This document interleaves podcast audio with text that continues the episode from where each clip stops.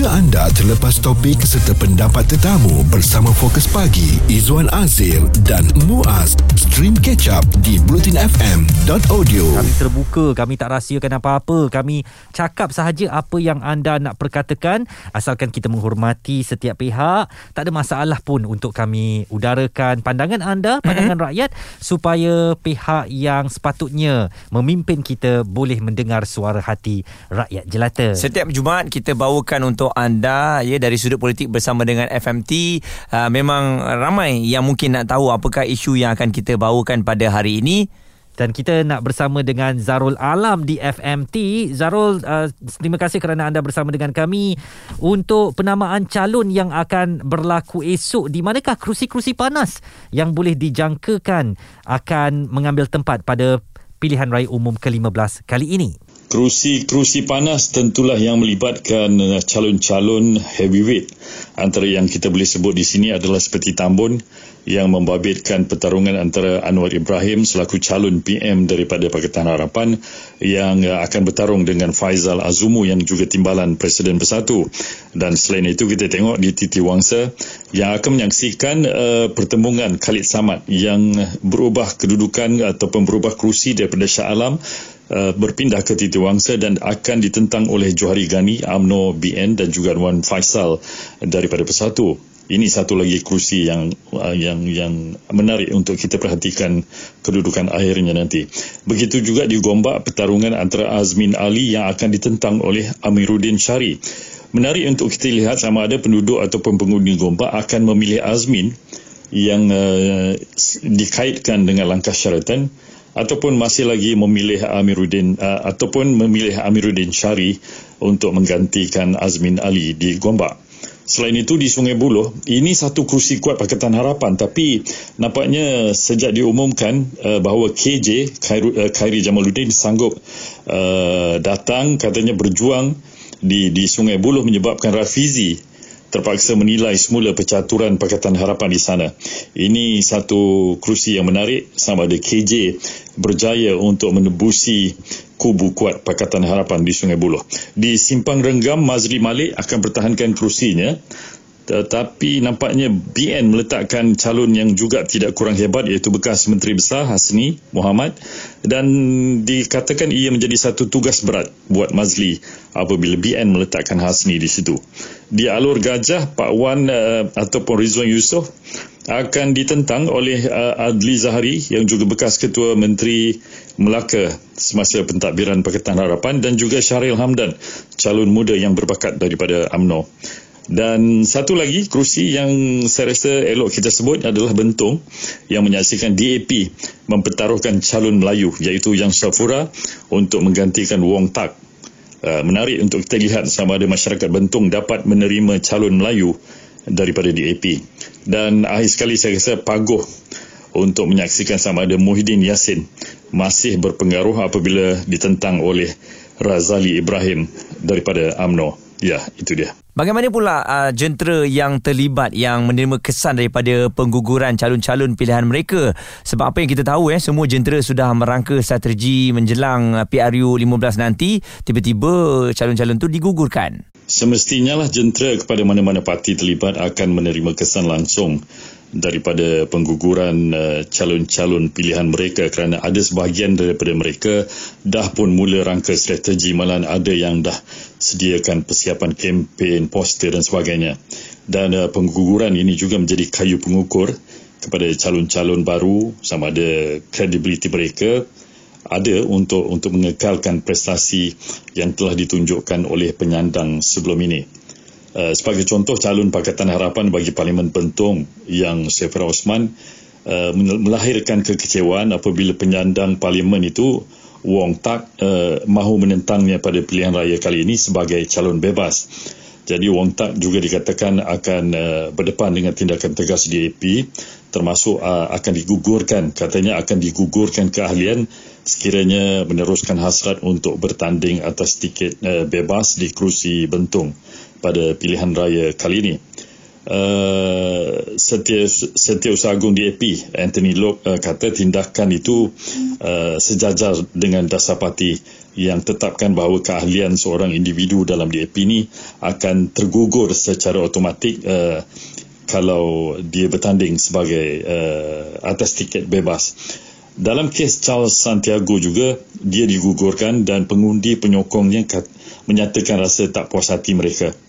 Tetapi dalam kes uh, Charles Santiago ni nampaknya dia lebih lebih lebih mudah untuk di di di apa ditangani oleh kepimpinan DAP kerana Charles Santiago sendiri dalam kenyataan di Facebook meminta bahawa penyokong-penyokongnya masih lagi memberikan undi kepada calon Pakatan Harapan.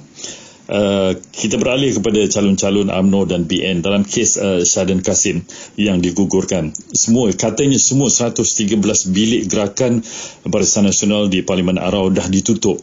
Selain itu bendera-bendera juga diturunkan. Ini berlaku apabila nama Syahidan tidak tersenarai dalam calon-calon yang yang dikemukakan oleh Presiden Parti.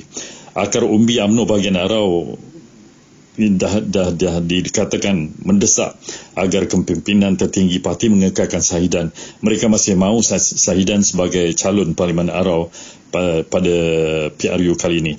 Eh, bukan itu saja, mereka juga memberikan peringatan akan memastikan calon UMNO tewas kalau nama Syahidan digugurkan pada kali ini. So kita tunggulah esok sama ada berlaku perubahan atau sebagainya.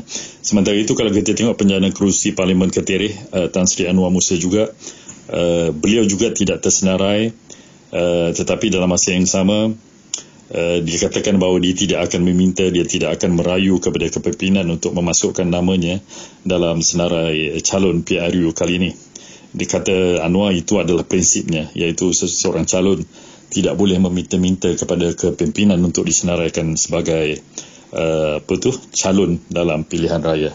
Sekejap lagi kita masih nak terus berbual dengan Zarul di sudut politik FMT bersempena dengan hari penamaan calon esok. Izwan Azir dan Muaz di Catch Up Politik FM. Kita dari sudut politik bersama dengan FMT, Zarul Alam masih lagi bersama dengan kita. Kebanyakan anak muda akan memilih mengikut calon pilihan mereka dan bukan mengikut ibu bapa mereka. Ini kerana anak muda yang akan mengundi nanti sudah mampu memilih dan melihat calon mereka. Jadi adakah sekarang ini kita nak tahu pengundi akan akan pilih calon ataupun parti? Persoalannya adalah sama ada pengundi akan pilih parti ataupun pilih calon. Kalau kita tengok dalam keadaan semasa, mungkin pengundi dah bijak untuk utamakan kemampuan calon untuk membawa amanah ataupun suara rakyat eh, bagi kerusi parlimen ataupun don yang tertentu itu. Oleh sebab itu saya rasa ada pengundi sanggup pilih calon yang dirasakan sesuai tanpa mengambil kira parti mana datangnya calon itu. Uh, pengundi juga mungkin berpendapat bahawa parti itu hanya pada hanya pandai tabur janji manifesto demi kuasa. Tapi dalam satu uh, aspek yang lain tidak dapat kita nafikan pengundi akan pilih parti yang yang boleh memberi manfaat dalam pelbagai aspek uh, di samping kedudukan parti yang lebih kukuh tanpa mengambil kira calon yang bertanding. Uh, macam beberapa penyandang yang diketepikan dikatakan akan bertanding atas tiket lawan. Dan amat menarik untuk kita lihat jika perkara ini menjadi kenyataan.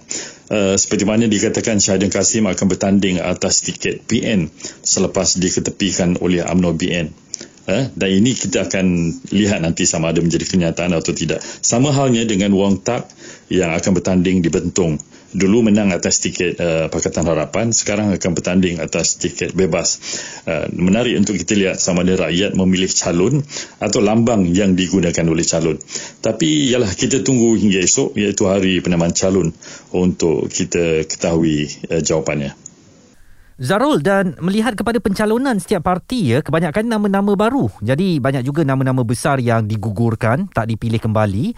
Apakah parti yang bertanding tidak mementingkan kebijaksanaan dan kemampuan calon uh, termasuk kebolehan untuk menang uh, bagi memilih mereka membarisi senarai calon pada PRU kali ini Zarul? Di pihak BN maupun PN ataupun Pakatan Harapan sendiri banyak nama besar yang tak dipilih semula atas sebab yang pelbagai. Ong Tian Meng dan Tony Pua yang dikatakan antara pemikir dan strategis yang hebat di pihak DAP tidak bertanding kali ini. Maka timbul persoalan apakah parti-parti yang bertanding dah tidak lagi utamakan kebolehan ataupun kebijaksanaan dan kemampuan calon dalam proses pemilihan. PKR misalnya menampilkan calon baru untuk gantikan Maria Chin Abdullah di Petaling Jaya dan ia menerima kritikan daripada komuniti Petaling Jaya itu sendiri. Uh, Rafizi Timbalan Presiden PKR kata Lee Chan Chong menggantikan Maria kerana kawasan itu perlukan Cina berpendidikan tinggi. Tapi Persatuan Penduduk pula menyatakan bahawa Maria Chin sendiri mempunyai ijazah sarjana muda ekonomi dan sarjana dalam perancangan bandar dan itu sudah cukup untuk dianggap sebagai berpendidikan tinggi. Dan rakyat marah, uh, penduduk di PJ sebenarnya marah bila diberikan calon payung terjun dan tiada kaitan dengan masyarakat setempat. Dalam kes Santiago juga macam tu. Uh, pengundi di kawasan itu menolak uh, nama baru yang dicalonkan kerana beranggapan bahawa Santiago telah melaksanakan tugasnya dengan baik. Begitu juga di pihak uh, Barisan Nasional beberapa nama beberapa tokoh besar seperti Saidan Kasim uh, Anwar Musa yang dan uh, Halimah Sadiq dan beberapa lagi nama yang besar yang tidak dipilih bertanding untuk kali ini. Uh, ya uh, itu satu persoalan yang yang yang bermain di di di fikiran ramai pengundi. Sama ada mereka ini sudah tidak wajar dipilih ataupun bagaimana. Uh, tetapi uh, sebenarnya rakyat uh, memerhati apa yang ditawarkan oleh parti-parti politik dalam usaha memenangi hati pengundi. Dan 19 November nanti kita akan dapat jawapannya sama-sama kita tunggu. Terima kasih Zarul Alam dari FMT berkongsikan mengenai penamaan calon yang bakal berlangsung besok dan uh, sebenarnya kita tak sabar untuk menantikan uh, penamaan calon ini walaupun ada nama-nama calon yang telah pun diumumkan uh-huh. dan nak tengok juga Izzuan uh, pertemuan beberapa penjuru ni kan Betul. bagi setengah kawasan terutamanya kursi panas. Hmm, saya juga nak tengok apakah ramai kehadiran calon-calon bebas yang akan membawa lambang kunci, Mm-mm. peti surat, yeah. kereta, kerbau eh. kerbau pun ada eh.